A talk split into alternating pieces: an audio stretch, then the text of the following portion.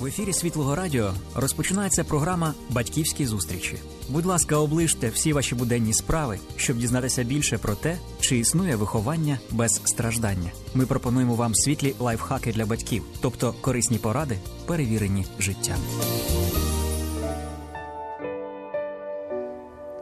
Доброго дня, шановні радіослухачі.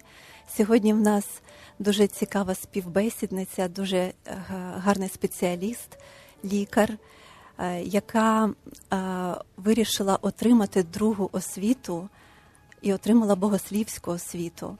Мама чотирьох дітей, і зараз ця жінка є завідувачкою Київського міського центру з підтримки грудного вигодовування дітей в Україні який знаходиться на базі Київського пологового будинку номер 2 Поліна Володимирівна Дученко. Доброго дня, Доброго Поліна дня. Володимирівна. Ми дуже раді, що такі спеціалісти, такі глибокі люди е, приходять до нас в студію. Ви можете своїми знаннями поділитися з нашими слухачами. Отже, ми е, знаємо, що нещодавно пройшов в Україні тиждень, всесвітній тиждень вигодовування дітей, і ви були там. І чи можете поділитися з нами своїми враженнями? Ну, е, проводиться цей е, тиждень підтримки щороку, вже багато років проводиться, і в одному і тому місті багато років проводиться.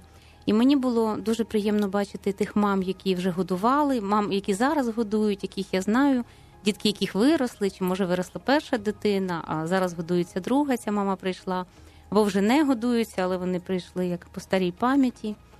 І така проста жіноча підтримка, і чоловіча теж там і татусі приходили. Вона, знаєте, надихає, бо е, значить, ми робимо щось таке, що людям близько, що де люди хочуть бути. І це дуже важливо, мені здається. Е, ми знаємо, що ви також займаєтеся ось такою течією, е, як партнерські пологи. Ви спеціаліст також в цій сфері, так? Ну я багато років і до того працювала в пологовому будинку, і зараз працюю. І наш пологовий будинок він був, ну можна сказати, одним із лідерів по впровадженню цих партнерських пологів. І е, зараз е, ну дуже багато роботи було проведено саме з реконструкції пологового будинку. І завдяки зусиллям і всього колективу, і е, нашого головного лікаря Тетяни Васильівни Пихньо, яка дуже багато всього вклала і зробила прекрасні пологові зали, де жінка себе відчуває як вдома. Є і ванна, є що угу. хочете, і ліжка, і угу. там дійсно як вдома. Це немає відчуття лікарні і партнер на пологах це не тільки чоловік, але може бути найчастіше ага. це чоловік. Але були випадки, там може сестра приходить, подруга, так. да, тобто. Угу. Ну це ж старша жінка може бути, да, хтось може бути. А, І, наприклад, я пам'ятаю, це ну коли це перший раз було так якось дивно, свекруха приходила з невісткою. Ага. Але це говорить про такі теплі, гарні стосунки, угу. що вони ідуть разом. А от яка мета? Як би ви визначили цю мету? Тому що я знаю, що зараз дійсно е, більшість пар обирають такі партнерські пологи.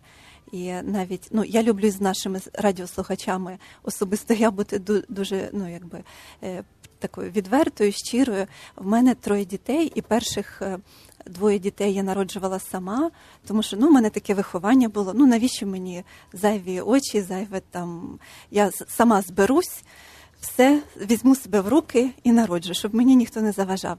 А от третю дитину я вже сама якось так дозріла, захотіла, щоб чоловік був поруч. Але він завжди хотів, а тут я йому дозволила, так би мовити. А, як ви скажете, от що ну, воно таке, для чого це я потрібно? особисто народжувала тільки четвертий раз. Ну це було 16 років тому. Вже я народжувала зі своєю кумою. А, Мій чоловік не був зі мною на партнерських пологах. Тобто партнерські у мене були останні. З кумою. З кумою, так. Да. Але кума лікар, і я лікар. І можливо, тому що. Е, ну, якби я дуже її люблю. Це такі у нас тісні стосунки з нею. І е, тоді вона вже була хрещена одної моєї дитини, дв, ні, двох дітей, дітей моїх. А це остання народилась із нею. І вона, як лікар-акушер-гінеколог, була зі мною, і ну і як моя подруга була зі мною.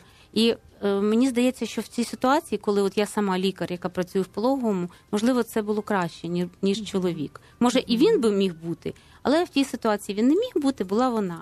І мені було. Ну, мені було дуже комфортно. Я скажу, я народжувала там, де я працюю в пологовому будинку. Я народила там трьох дітей з чотирьох. І для мене це, знаєте, він для мене це особисті мої стосунки з цим пологовим будинком.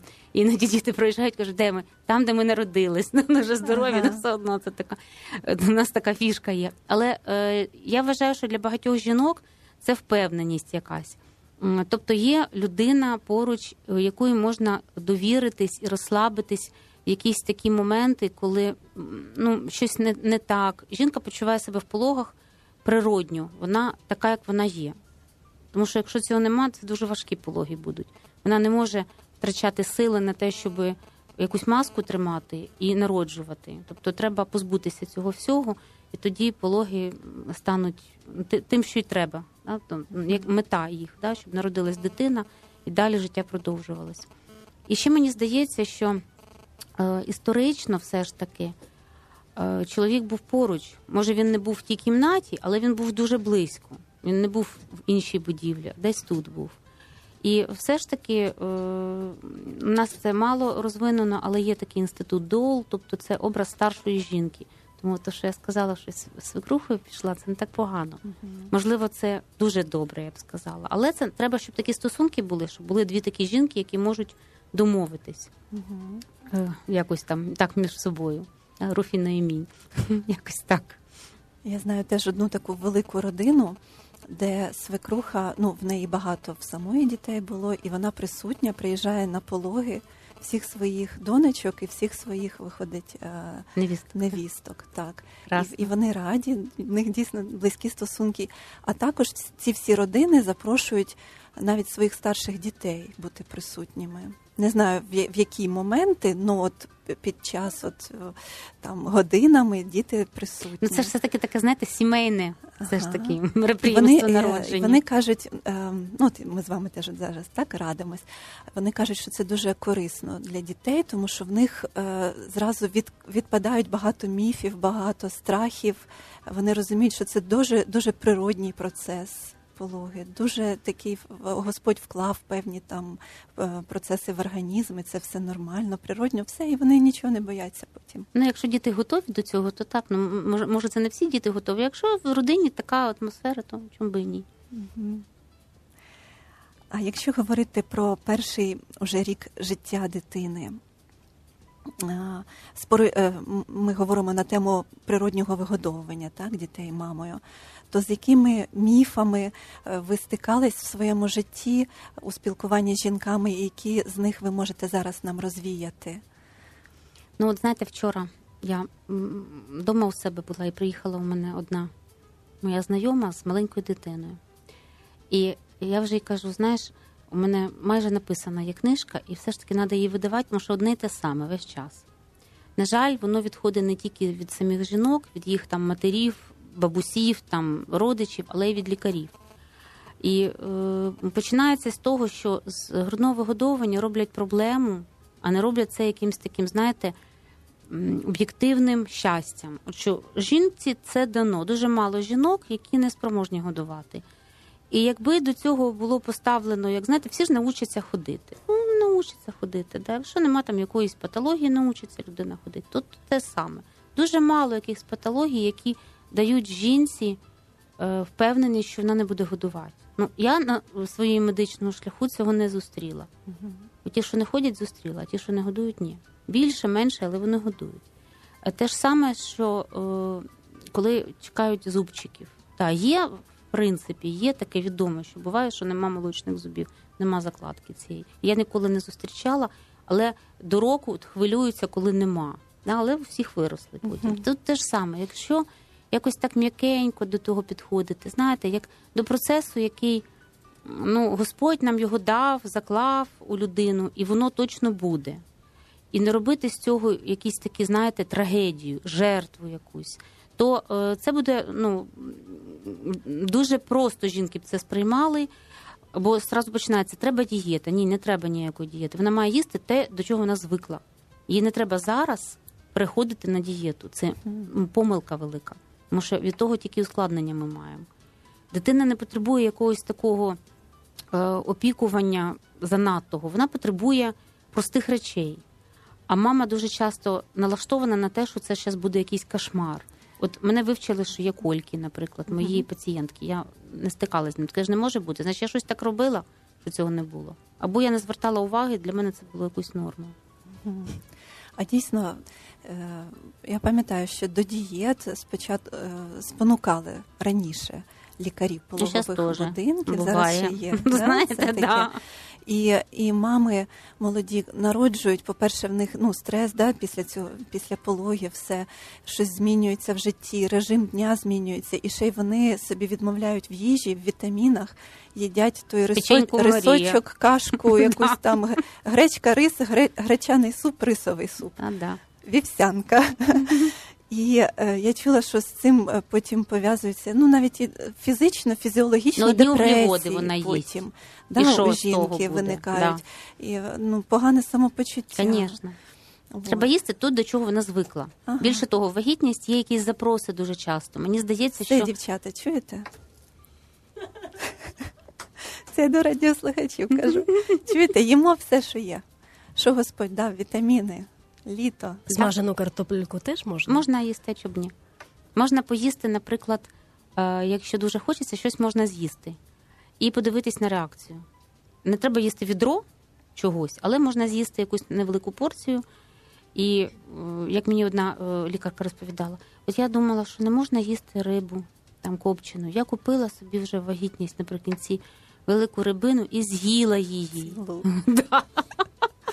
Хоча, якщо з'їсти шматочок, нічого не буде. Ну не треба там відро полуниці їсти, да? чи там не треба весь кавун сісти з'їсти. Буде погано, скоріш за все, і мамі.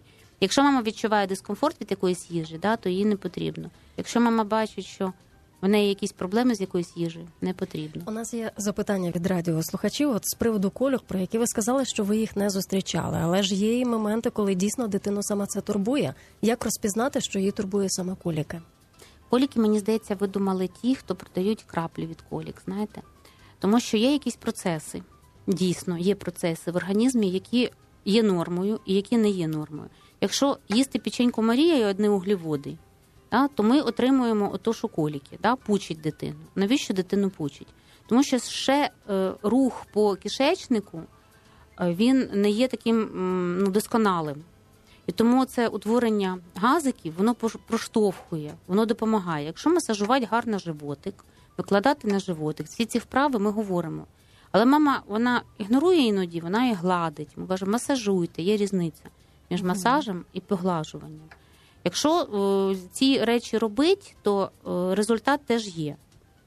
Е, З іншого боку, треба пам'ятати, що е, коли ми даємо, це дуже часто така помилка, ну якось час менше, але Боже, раніше я пам'ятаю через одну. Значить, до чого приводить, коли ми боремося з кульками? До чого це приводить до одного і того, до закрепу. Чому? Тому що все, що буде направлено на те, щоб їх менше було, цих кольок, ну умовних, да? тобто газоутворення зменшуємо. Цим самим ми призводимо до того, що рух по кишечнику такий вже добрий не буде. Але у дитини в певному віці може таке бути, трохи ну, в сторону закрепу, скажімо так. І це теж є варіант норми. Якщо ми не підсилюємо своїми діями, дитина вся владнає сама, не треба їй допомагати. Але дуже часто таке призначення, що щось одне, щоб убрати кольки, тобто газоутворення знизити, і потім дитина не какає, є проблема, і лактулозу призначають, яка підвищує газоутворення. Що прекрасно. Одним обираємо, другим. Зато два препарати, мама при ділі, всі сім'я при ділі. Замечательно. Дитина отримує два препарати на рівному місці. Скажіть, а є таке, е, що е, ну от я чула такий, це міф чи реальність, що е, мамине молочко дуже якось так підходить добре дитині, і дитина дуже рідко через це, тобто воно повністю все засвоюється в організм, і вона е, дитина дуже рідко ходить. Кишечник оновлюється кожні сім днів. Угу. Весь по довжині кишечник за сім днів новий. Тому, як би рідко не ходила дитина, ми розуміємо, що весь епітелій кишечнику злущено. Тому це теж такий момент важливий. Може молоко дуже добре всмоктуватись, може, але все одно є залишок перше, друге є все одно частина оцих епітелій, які формує це все, да, і воно має виходити. Інша справа, що якщо дитину це не турбує, що якщо нема патології ніякої, все добре, то може кожен день дитина не ходити. Це нормально. Не треба її довбати, щоб виколупувати з нею, щоб це було швиденько. Якщо, ще раз, якщо дитина гарно себе почуває і ходить, Гарно наприклад, їсть, раз на 5 днів. ну знаєте, от важко давати взагалі рекомендації, тому Ну, таке що якщо може там бути, в таке може бути, в принципі, за умови, що там все добре, тому що це може бути і не нормою. І треба, щоб лікар в цьому розбирався. Але води давати не потрібно, наприклад, дитині для того, щоб вона сходила в туалет. Треба давати частіше грудь. Це однозначно, тому що це один із міфів теж, які є, що треба допаювати. На мій погляд, допаювати все ж таки в більшості переважної випадків не потрібно. Буває таке, що треба допоїти дитину, але це виключення, а не правило. водичкою. водичкою. Це виключення, це медичні показання. А з якого віку ви радите починати? Там, де коли ми ввели прикорм гарно вже, Мгм. дитина буде можливо потребувати, е, і вона може хоче якісь, знаєте, різновкусія якогось. Можливо, вона буде хотіти вже і води пити. Якщо це літо, жарко, да, і молока вона п'є небагато, не часто прикладається. Це ж все ж таки від дитини, дитини теж залежить. І такі діти, які крочку вже так потрошку дуже. Є ті, що до трьох років смокче, піявка, і хоче їм комфортно, замечательно, аби це було комфортно. А коли мамі потрібно вже починати думати про прикорм?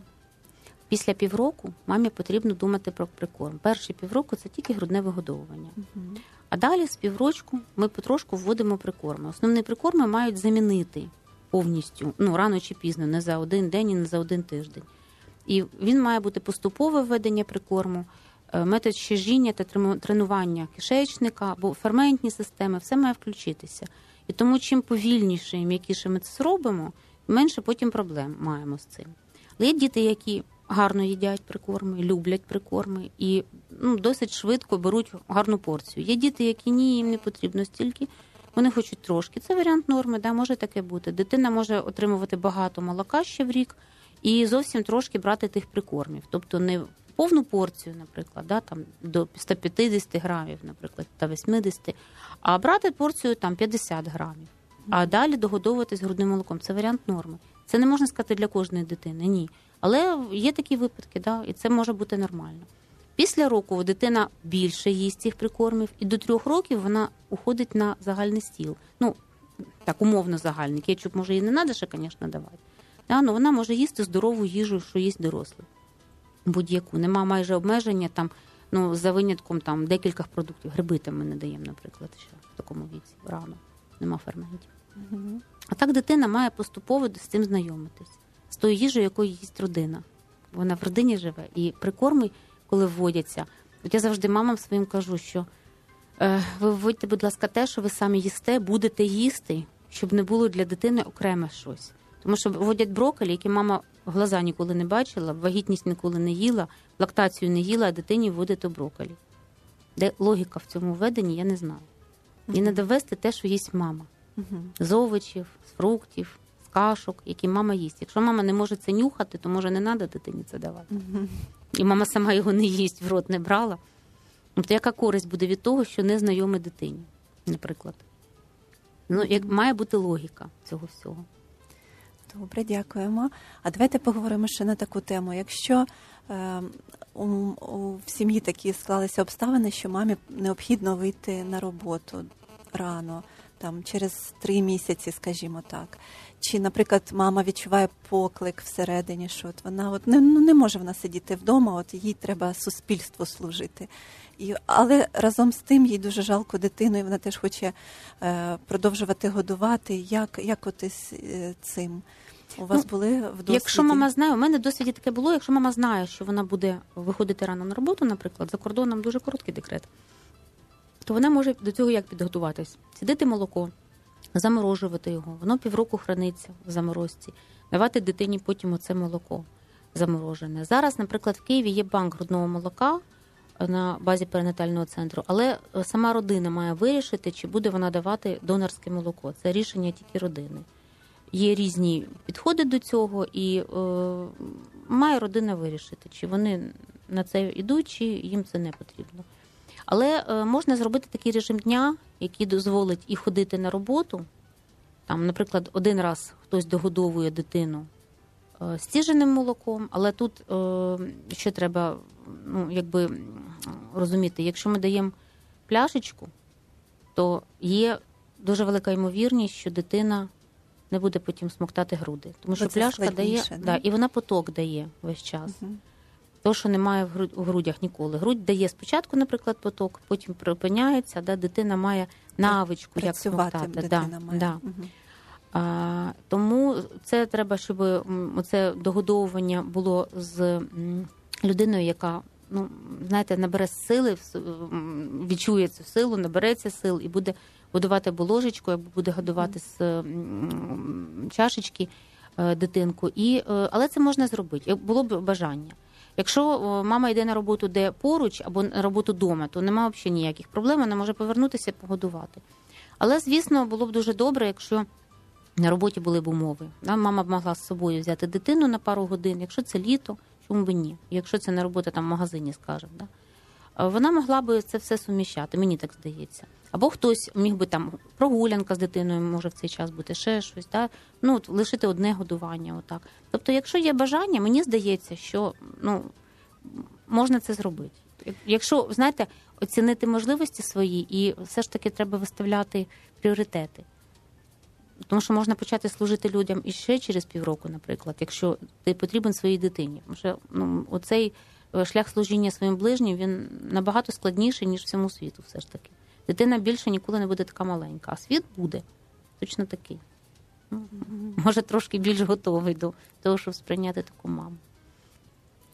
А як ви бачите в нашому суспільстві є якісь зрушення в плані, наприклад, чи приходять до вас роботодавці за порадою? Що ми можемо, що ви можете нам порадити, е, як нам е, створити простір робочий для мам? Це було б хорошо, якби вони приходили. Але було ні, але, наприклад, деякі лікарні вони консультуються, що їм зробити, так? Що, які умови, щоб мама могла прийти хоча б в поліклініку і мати можливість погодувати дитину не тільки в кабінеті у лікаря, бо там прийом іде, да?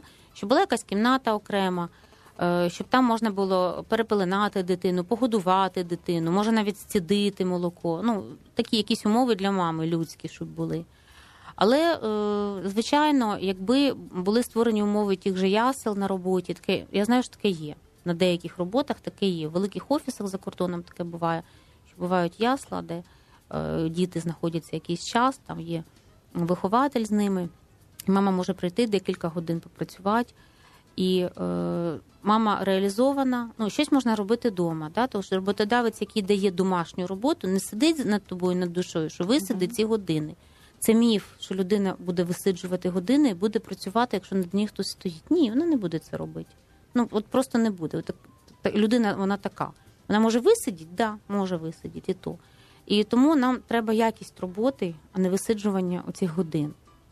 Якщо роботодавець це розуміє і немає цих перевірок, а є робота, яку ти зробив, якщо це є можливість, там, бухгалтерія, наприклад, ми можемо зробити е, для е, мами, щоб дистанційно вона, наприклад, працювала. Чи там редакторська якась справа. Да, багато чого можна зробити дистанційно. І е, всі будуть задоволені. І мама з дитиною буде, проведе більше часу з дитиною, все ж таки. Тому що материнство, ну мені здається, що деяким жінкам їм не вдається насичитись цим материнством, тому що воно плине скоро, да, і вона ще не зорієнтувалася тут 23 місяці, 25 півроку. Ось десь пішов вже. А вона ще хоче бути маленьким. Я знаю, що є така тенденція молоденькі мамочки там з першою дитиною, ну хочуть як можна швидше там закінчити. Ну це не, не, не всі, звичайно, так. Е, Хочуть як, як, якомога швидше закінчити вигодовування грудне, щоб уже якось суспільство вийти. А мамочки, в яких третя, там четверта дитина чи більше, і, і яка знає, що можливо це вже остання дитина, яку вона народила, то вони годують три роки, дехто до школи, там до шести років годує. От, тому що не може з цим материнством Ну, розпрощатися. материнство це не тільки годування, все ж таки. І ну, я, це, я це дуже часто кажу жінкам, тому що, знаєте, е, бо є такі жінки, які не годують з деяких причин. Всиновлена дитина, наприклад, в неї не годує. Мгм. І е, суспільство, яке задає питання, іноді некоректні, що вона не хоче про це говорити, що це всиновлена дитина. І її питають і наражаються на те, що або вона буде брехати, або вона буде почувати себе якось не так. І, можливо, не завжди треба такі питання задавати. І е, суспільство має бути обличчям до будь-якої жінки з дитиною, я б так сказала, або без неї. Ну, тобто треба сприймати такі якісь ситуації, тому що дійсно є таке, знаєте, якщо в тебе там вокруг на площадці дитячі всі годують, а ти вдруг ні, то це викликає питання. Раніше було все навпаки. Викликали питання ті, хто годував, було дуже дивно, а ті, хто не годував, їх було більшість. У нас є запитання у Вайбері. Юлія пише: мені роботодавець дозволив деяку роботу виконувати вдома, але я би була щаслива, якби він мені дозволив бути на роботі, тому що з дитиною не можу працювати. Це неможливо. Ну, Мені здається, знаєте, кожному, звичайно, потрібно якісь свої умови, це правда. Не всі можуть працювати там на колінці. Але коли я писала свою магістерську, основну частину, де не треба було цитування, я писала в метро. Ніхто не чіпав, я їхала собі, писала в метро. Там є люди якісь там, ну іноді це було стоячі.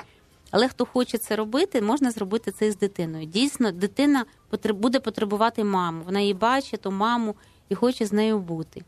Але ну, на мій погляд, з мого досвіду, я знаю різні ситуації. Я знаю, от в мене зараз є мамочки годуючі, які годують ще дитина там до двох років. Вони пишуть дисертацію, от одна майже вже вже там предзахист.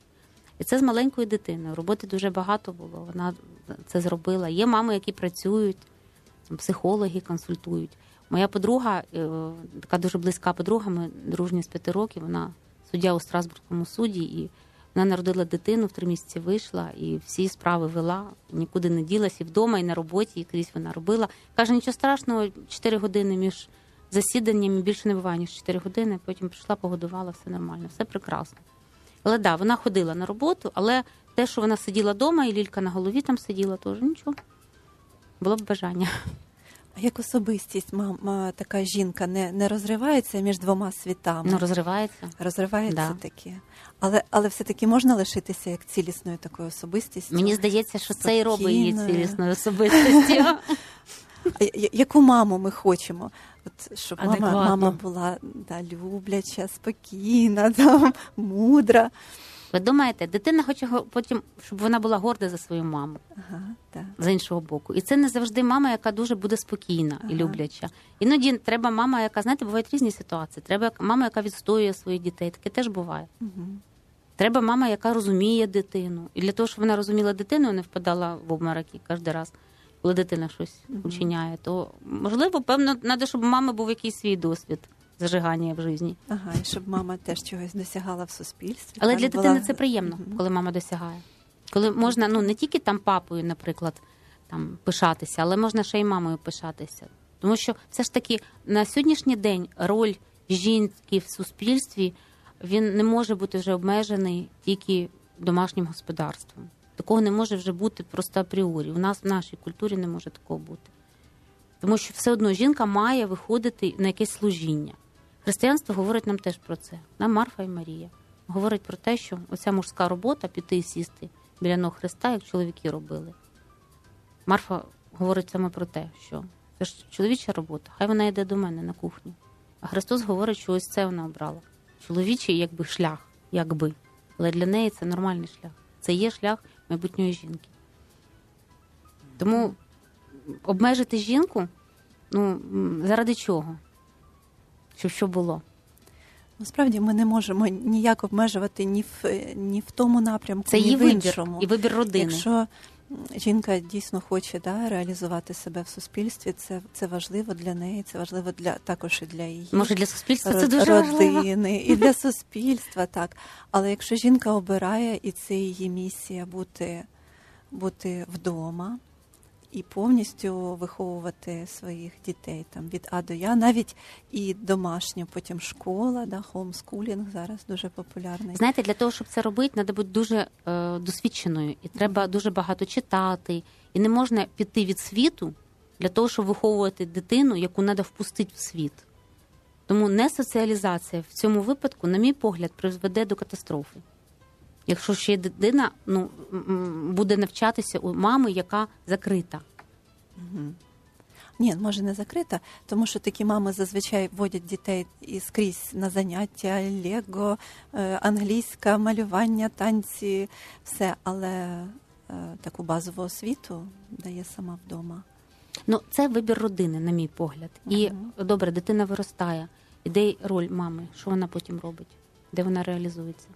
Коли вже підростає Мгм. да, дитинка, коли лише іде, іде дитина в світ, вже ну, дитина в піде в світ дуже, вступає. дуже скоро піде в світ, дуже швидко Мгм. плине цей час. Що далі?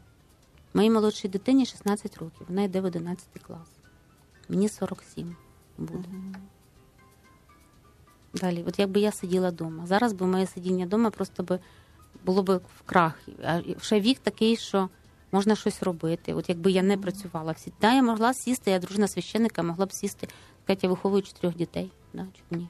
Мене всі зрозуміли і підтримали. Ніяких питань би не було. Ну також жінка може бути що далі? щасливою від того, що вона може протягом літа наробити закруток на всю сім'ю. Звісно, Вона хто із любові спорить. варить варення за і так далі. І від цього вона отримує задоволення і готова Так, це ну, робити я до думаю, кінця ми життя.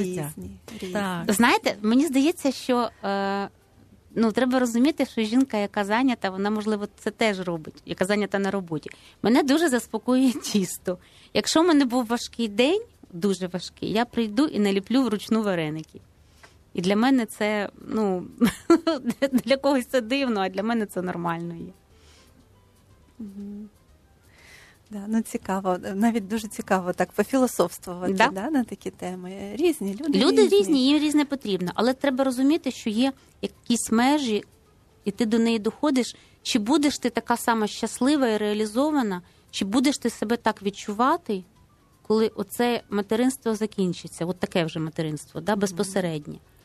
Тому що що далі виходить в таких родинах? Ми ж знаємо далі, що буває. Буває те, що жінка не може відпустити цих дітей.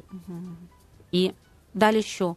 Я колись читала, вже не пам'ятаю хто, не хочу зараз вигадувати.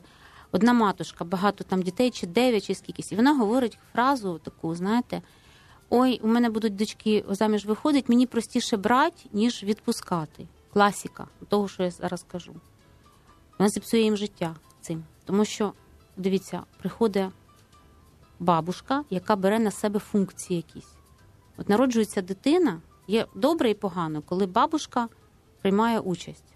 Добре, бо це підтримка і поміч.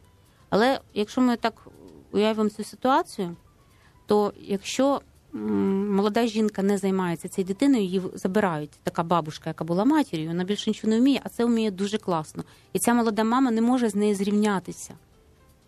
І вона буде, звісно, її мама краще знає, звичайно, досвід краще. І нехтуються її материнські інстинкти цим самим. Вони будуть нехтувати, тому що та мама більш досвідчена. Да, це так. І е, е, дитинкою займається бабуся. Тоді хто для чоловіка? Це його дружина молода. Його дитиною займається інша жінка. А хто та? Постає питання, яка є функція? Да, ну мені навіть е, цікаво, що ми просто проговорюємо такі різні варіанти да, життя жінок, матерів. І можливо, це навіть допоможе е, комусь розширити свої межі, межі свідомості. Так.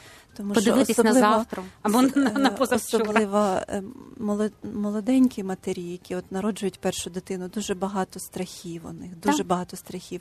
І суспільство вганяє їх в ці страхи. Спочатку лікарі в пологовому будинку кажуть, що має бути гігієна, не там не, не пролити, не капніть водичку на дитину з цієї чашки, бо має бути гігієна. Не кладіть її до себе в ліжко, бо має бути гігієна. Потім вони приходять додому, мама каже там навпаки, е, ну що там, да, ще щось інше. То не їж, мама говорить, бо в її часи це То- не їли. да, то не їж. А то їж. Ой, дитина плаче, їй мало молока. Да, це класично. Да, це ми знаємо, мало молока. Давай їй манку дамо. Ну, чи щось таке, да. Суміш, да. На жаль. Дуже багато страхів, і, і жінка дійсно ну часто. А ви, а ви собі стикаєтесь з таким, що депресії? От наче все добре, і, і дитинка здорова. Ну через оці страхи, через е, е, кількість обмежень, через те, що змінюється життя, і людина ще не встигла зрозуміти, що це, як, як цей режим дня виробити, щоб все встигати. А жінка ж не встигає все, правда? Ну і не треба все встигати. І не треба все встигати. а це нащо? процес. Ми всьому Так. навчаємось поступово. Так. І ну, життя це процес. Життя ж це не оп, і все произошло. Ні. А воно іде далі.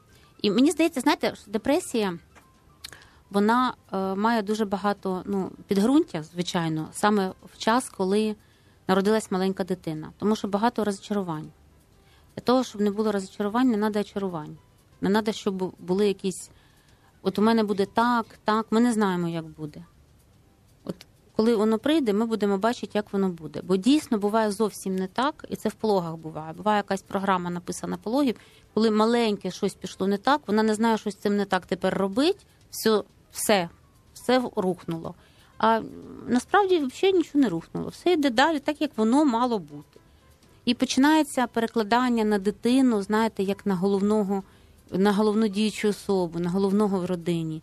А такого теж не може бути. Тому що мама відчуває себе некомпетентною, вона ем, їй не хватило, може, часу, а може, їй ем, і хватило часу, їй щось вибило з колії, і вона не впевнена, так якби це потрібно було. Бо ти зараз мати, ти маєш слухати себе, слухати інстинкти якісь свої і вчитись материнству. Материнство вчаться. От як дитина вчиться смоктати процесом, да, він має е, навчитися ковтати і смоктати, але має е, він має виробити, як він прикладається і смокче. Да? Тому чому ми говоримо, що не треба і пляшка, і то по-різному, тому що це смоктання, і ковтання, і все інше по-різному, випоток там і так далі, смак інший.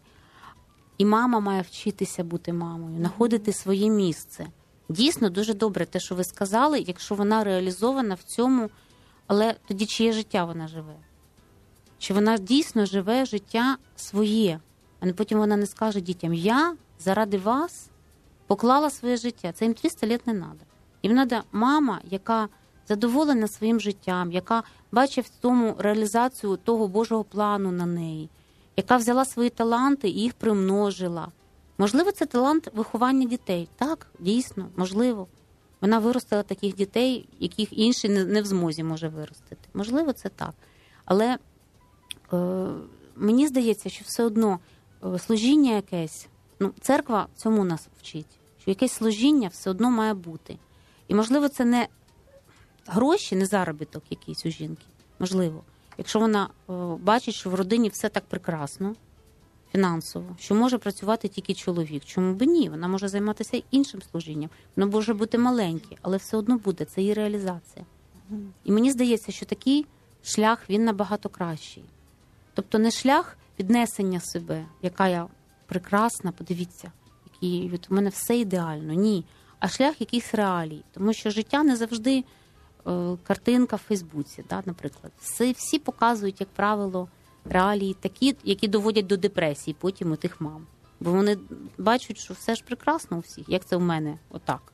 Це ж кошмар, що ж це таке. А насправді ж ми ж знаємо, що це не так.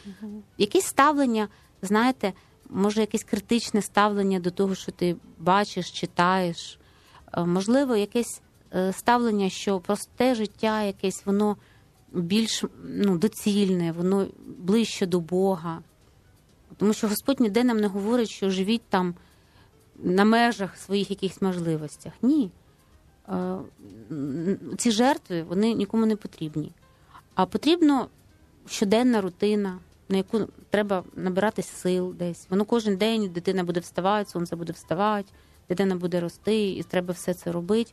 І треба отримати задоволення від того і готовим до того бути. І сприймати, знаєте, ну так, якось філософські, можливо, якісь речі. Ну, депресія може бути не тільки коли маленька дитина, правда? Ну, звичайно. Е, мені сподобалась фраза, яку ви сказали, от слухати себе. Тобто, ну, прислухатись і молодій мамі, ну не тільки молодій, будь-якій мамі, знаходити час якийсь такий наодинці з собою, наодинці з Богом, тому що, напевно, Господь промовляє в наше серце, так? і ми можемо від нього почути певні паузи брати для того, щоб слова, було коли. певний напрямок для так. нашого життя, що нам обрати. Мені здається, що є щось, що йде тобі от в руки, і це треба відчути е, і взяти те, що воно йде, те, що пропоновано якесь тобі. З іншого боку, е, що стосовно служіння, це теж е, ми ну, написано, що служив тому, що ти призваний. Да? Але ми можемо бути ближнім оцім. Тобто ближній, який наведений в притчі, він ніхто. Він іде, по життю, і ця людина десь в його житті тут знаходиться. І ми бачимо, що до того ще були інші люди, які, можливо, мали якісь ну, обґрунтування, чому вони не підійшли. Можливо, мали. Наприклад, священник, якщо він думав, що то мертвий, то він не, міг його касатися, можливо, для того, щоб якщо він йшов служити. І, е, Але людина, яка знаходить його, знаходить собі сили е, бути ближнім. І робить все, що він зміг. І дуже часто мені здається, що от саме почути оцей Божий голос, що від я можу ж це зробити, але я не хочу, я відмовляюсь. Ну, Мені важко. Але Євангелія говорить, що якщо ти будеш стукати, то він стане, що просто ти вже відчепився. І, можливо, Господь цим спонукає одну і іншу сторону, що треба і стукати, і треба робити те, що ти можеш робити. Бо це моменти служіння. Господь говорить, ну на сторінках Євангелія говорить саме це до нас, щоб ми, знаєте, були, як сказати, пропонувались трохи до того служіння. І оцей момент для того, щоб щось почути, треба пропонуватися, бути готовим пропонуватися.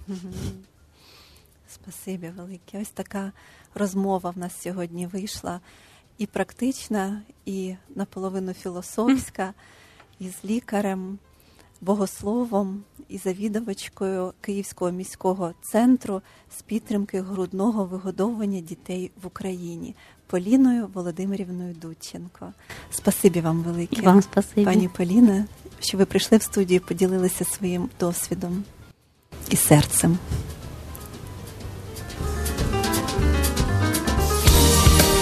Завершилася програма Батьківські зустрічі. Актуальні теми сімейних взаємин продовжимо розглядати у наступних програмах. До нових батьківських зустрічей в ефірі Світлого Радіо.